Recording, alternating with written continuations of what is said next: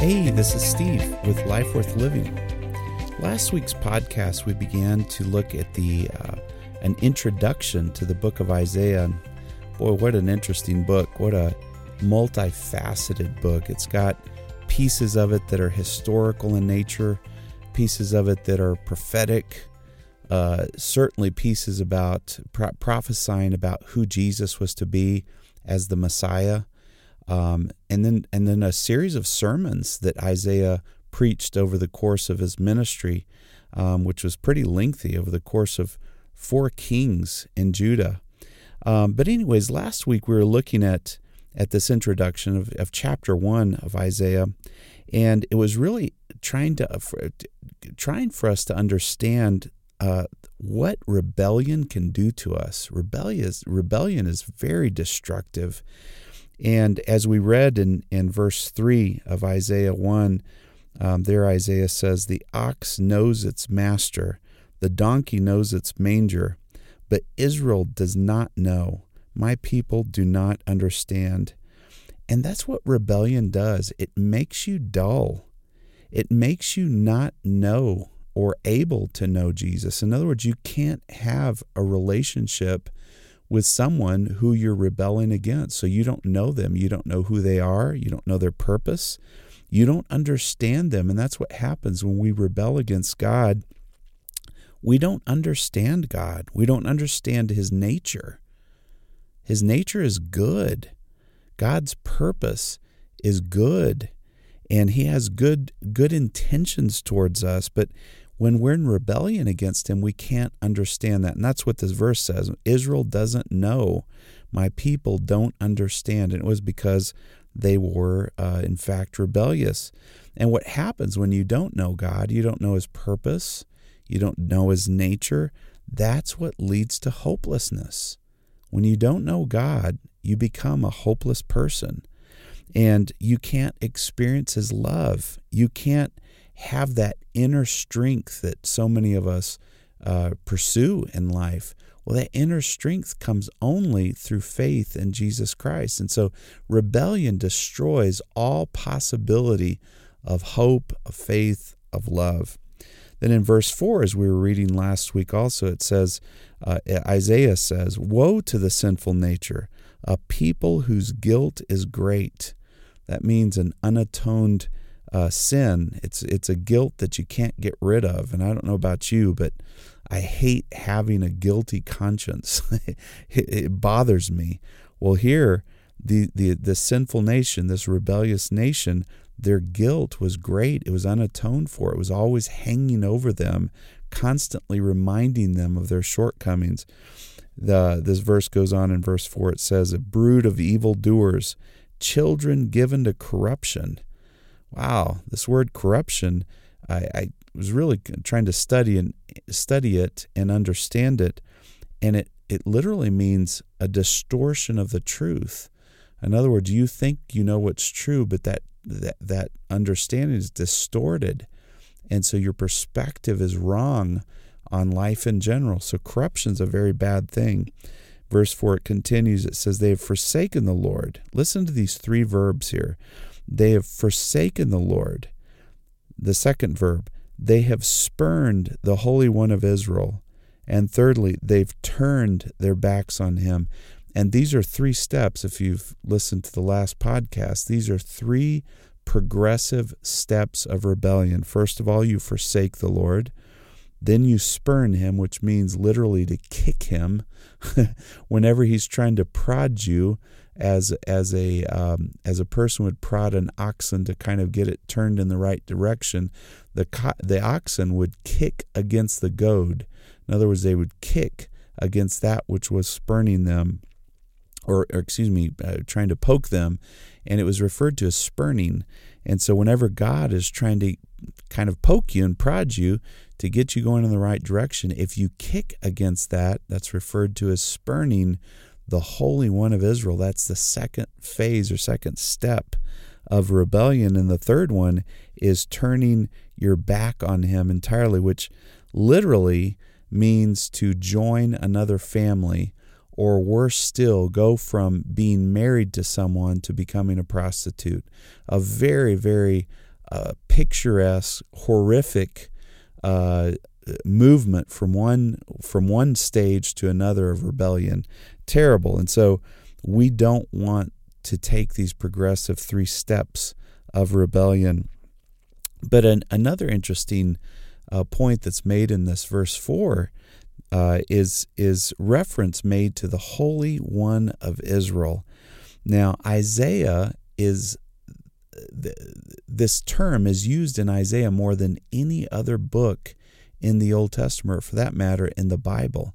It's used 26 times, and if you stop and think about it and break this this term down, the Holy One of Israel, holy means God was separate from Israel's sin, but in the same breath, he's referred to this Holy One of Israel. While he's separate from Israel, he still is associated with Israel. He's still connected to Israel. He still loved the nation of Israel even though they were rebellious and stiff necked.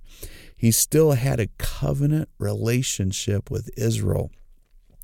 Now, the, the connotation here of the Holy One of Israel was this is that he was willing to contend with Israel because he cared with them.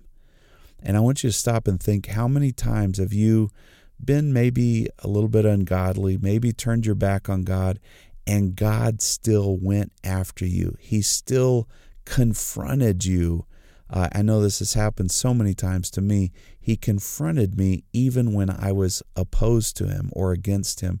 That's what the Holy One of Israel means. And man, what a name of God. What a powerful uh, picture of who God is. He doesn't give up on us, and He's willing to confront us and contend with us until we get back on the right path.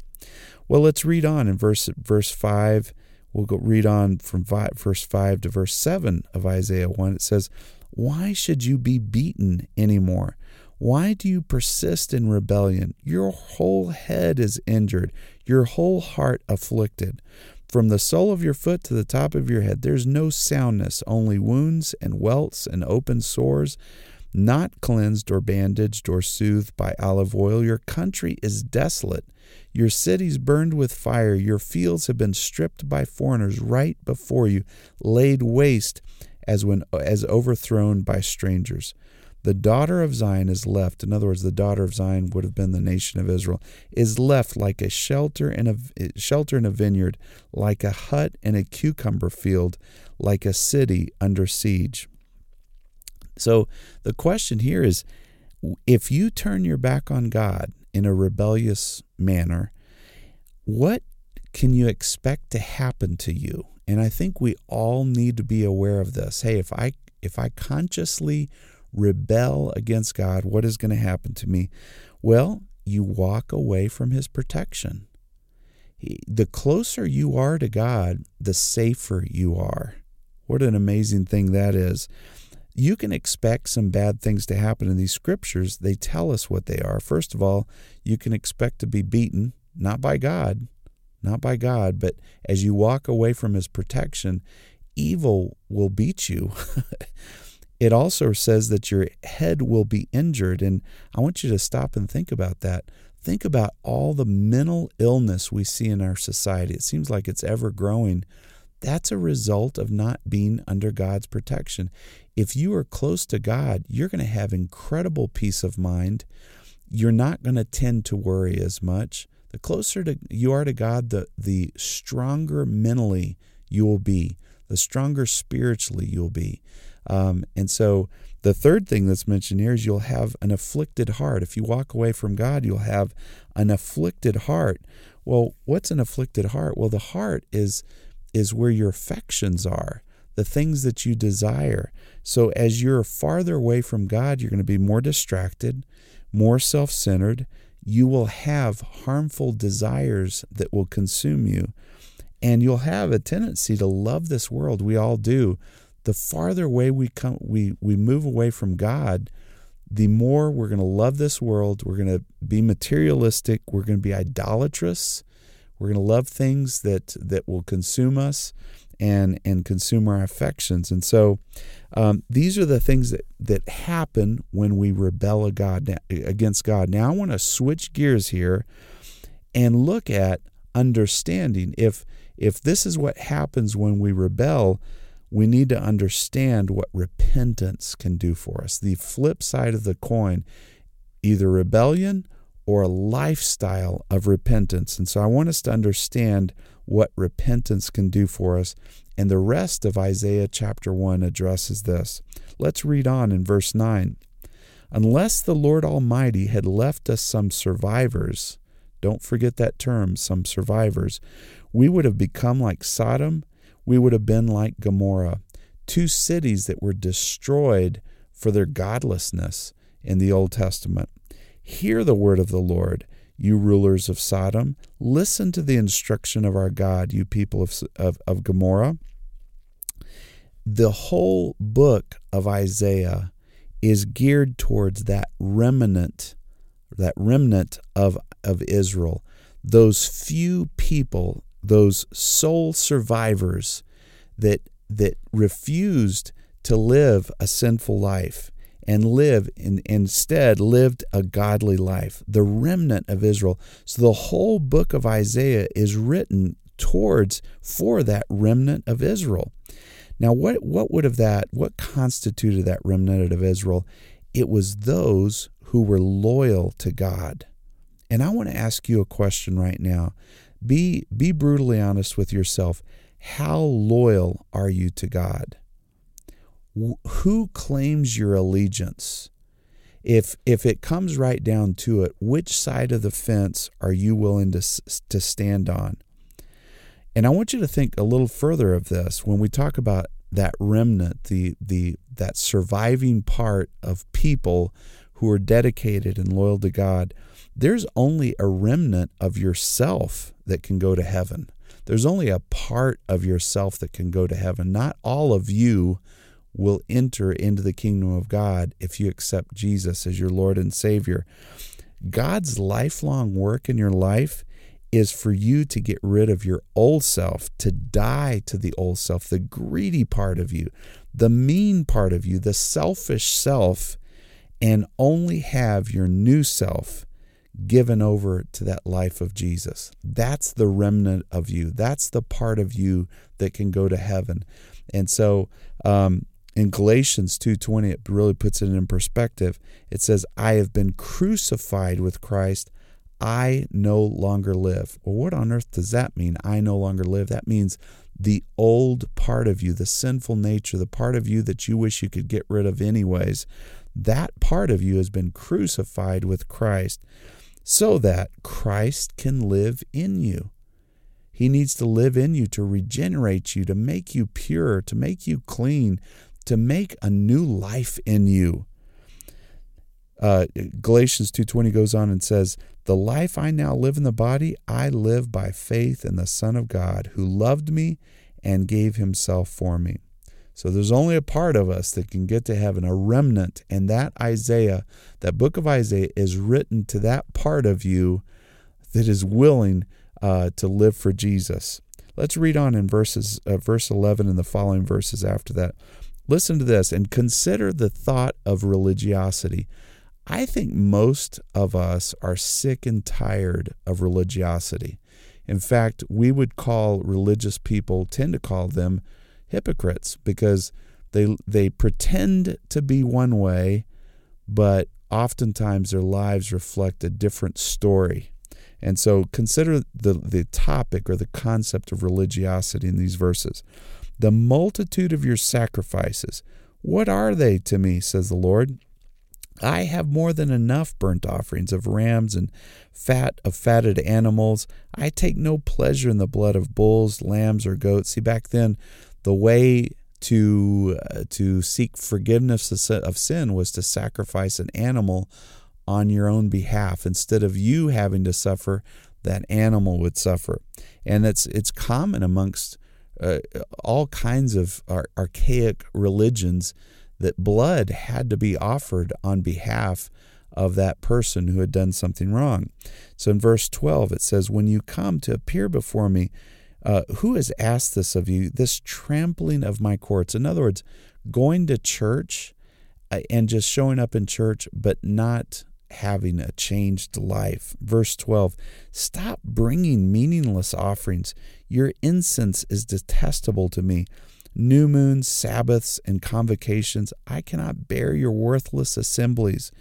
Now, new moons and Sabbaths were, were religious days. They were times that people focused on God, and, and God was saying, Stop pretending when you come in uh, on a religious festival, a religious day, to be something that you're not.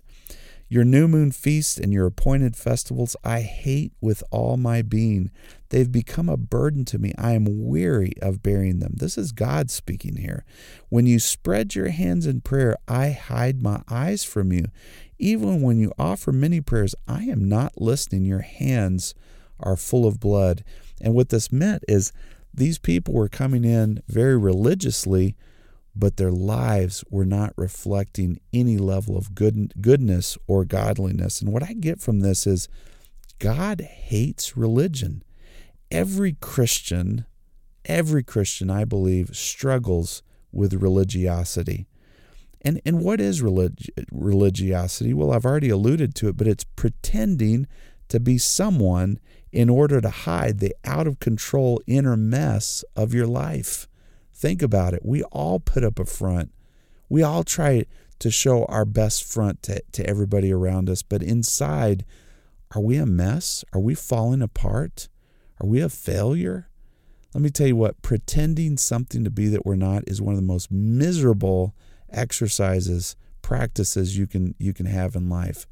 There's nothing like being transparent because only when we're transparent can God begin to change our inner selves and make us from the inside out who we need to be.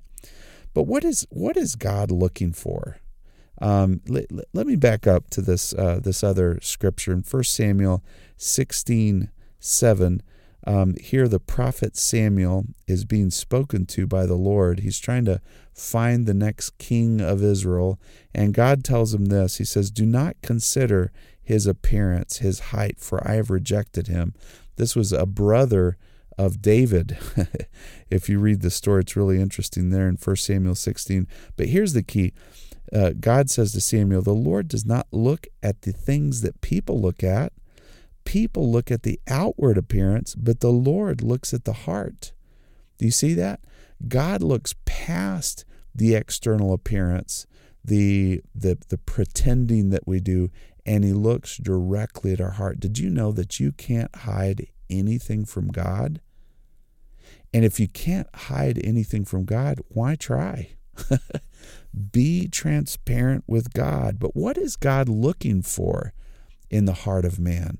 What is God looking for in your heart? Well, this is wonderful. In Micah, another book of the Bible, Micah 6 8, God says there's three things I'm looking for in the heart of man, in a human heart.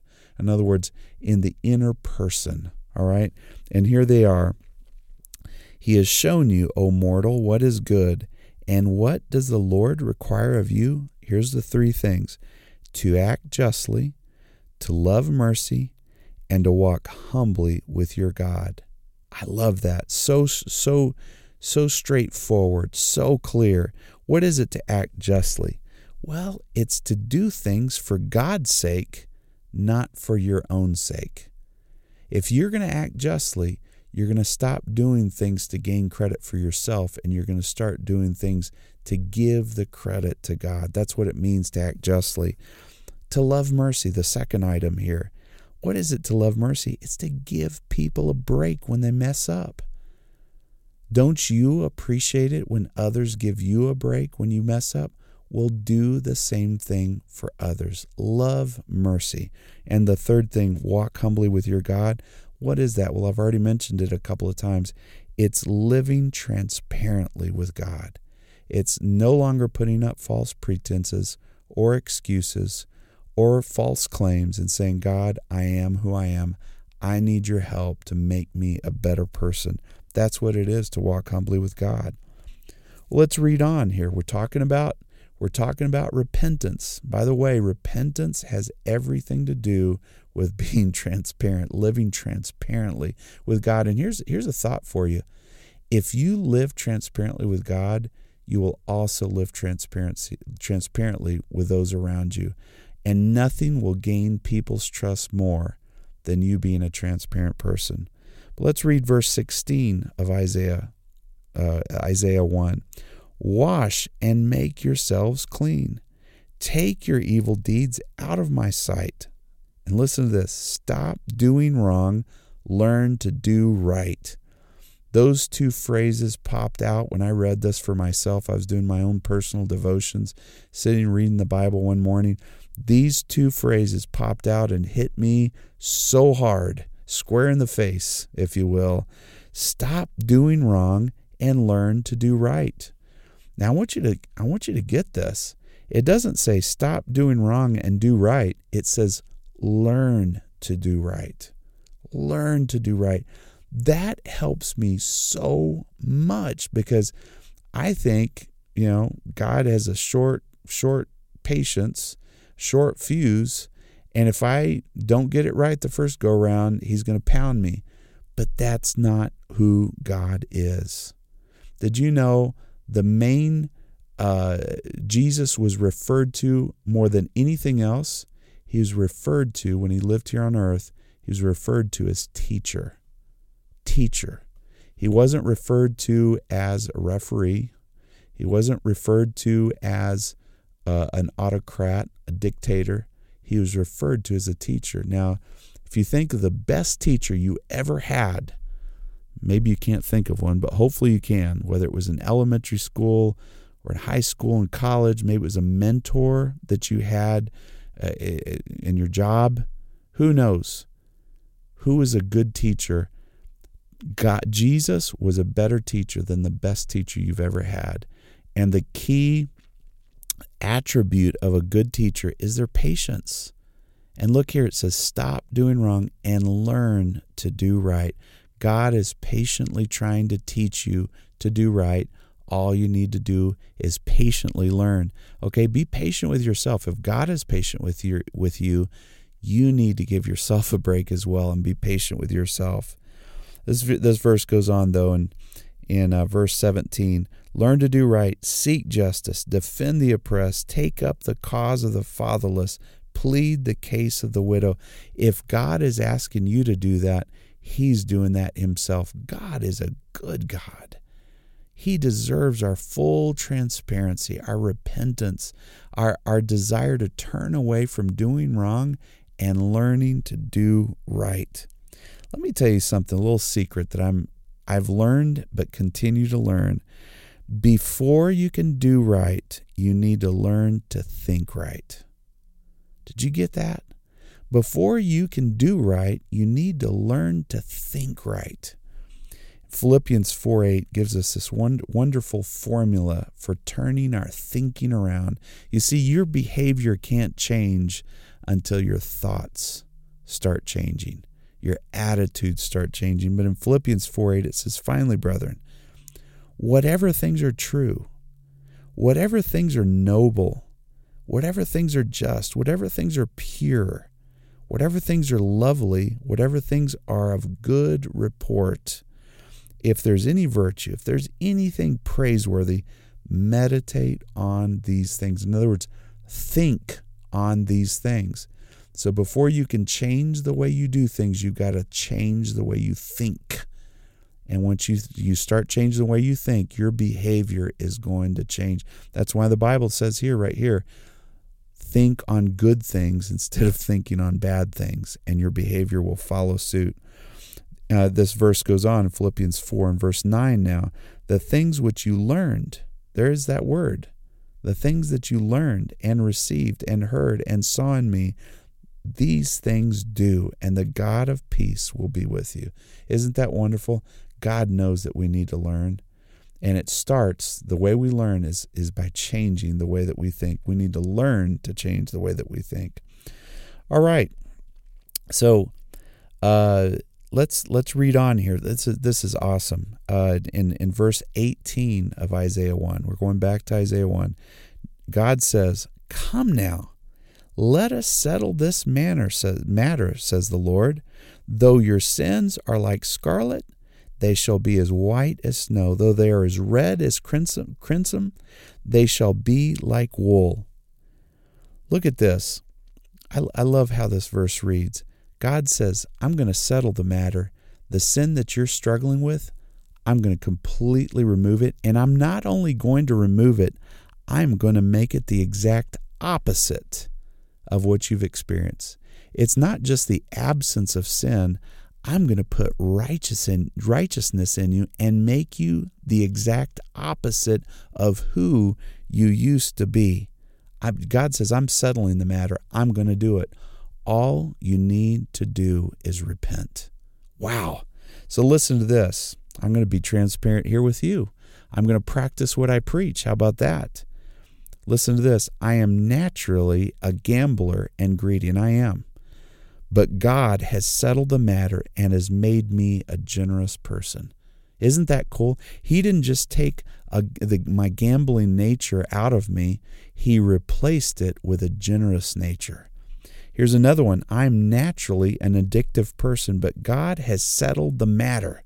Just like we just read, He settles the matter and He has set me free from my addictions. I am naturally lustful, but God has settled the matter and has given me eyes only for my wife and made me enduringly faithful to her. I am naturally ambitious, but God has settled the matter and has made me a submissive servant of Jesus Christ. Powerful. Now, let me give you a scripture that has absolutely transformed my life because I've seen it at work in my life. In Hebrews 11 34, it says, whose weakness was turned to strength. And I'll give you even a, a, practical one. At work, I remember when I first started my career, I was out of control. I was disorganized. I was undisciplined. I couldn't keep track of my tasks. I'd let things slip through the through the cracks, and and I would I'd get in trouble for it.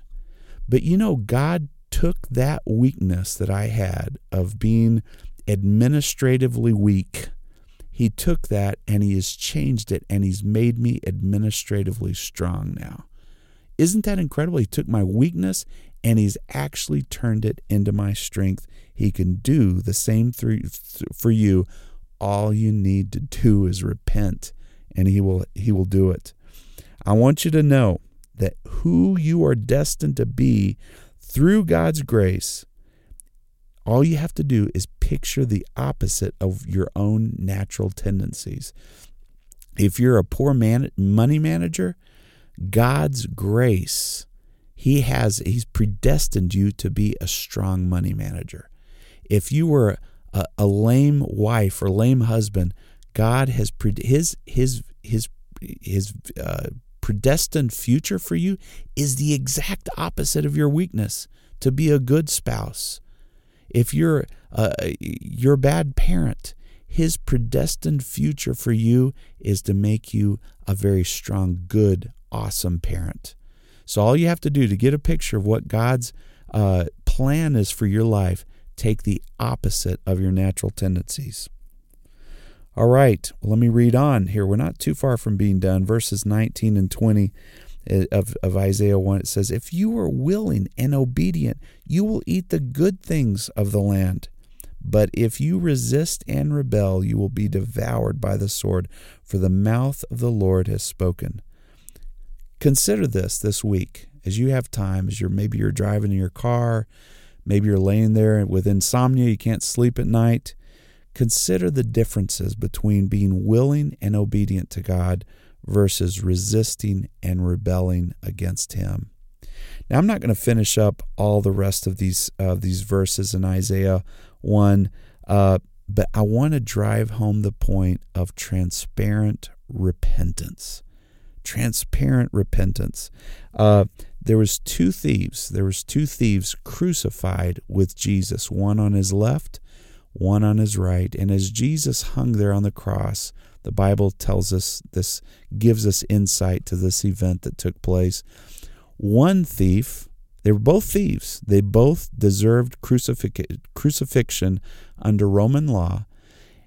they both were hanging there, but one thief who was calling down curses on Jesus, who was hanging there right beside him, the other thief who deserved the same thing spoke to the other thief who was calling down curses on Jesus and said, "What? Why are you calling calling down curses on him?" He says, "We've both deserved to be hanging here on our crosses." And the the the one thief spoke to Jesus and said, "Please forgive me for my sins." He was being transparent about what he had done wrong.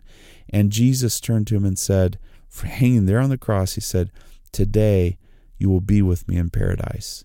Let me tell you what, your transparent repentance opens up the door to a brand new life, a brand new life. Would you offer in sincerity repentance to God Almighty for the things that you've done wrong? I've done this probably thousands of times, and every time I do it, my life is renewed, my peace is restored, my faith is strengthened. I, all the good possible things that you can imagine happen when you repent. So, would you pray with me right now? You can pray in your heart, you can pray out loud. But as you listen to my pray, prayer, I hope that you will also pray to God and say, God, I want to transparently repent for the things that I've done wrong. Heavenly Father, I pray right now, Lord Jesus, for my good friend who's listening right now. Lord God, I just pray that you would be with them, that you would help them, that you would encourage them. Lord, I pray that this word that I've I've this this podcast, this word that I've just shared with them, that it would make an impact in their life and their heart. Lord God, that they would open up their life transparently and say, Jesus, I am sorry. I'm sorry. I am so weak, Lord God. I need your help to take my weakness and actually make it my strength. Lord Jesus, so I transparently repent and I do a 180. I turn away, I stop doing wrong, and Lord, I want to learn to do right. Please help me, God. And I thank you, Lord, for it. In your name I pray. Amen. God richly bless you.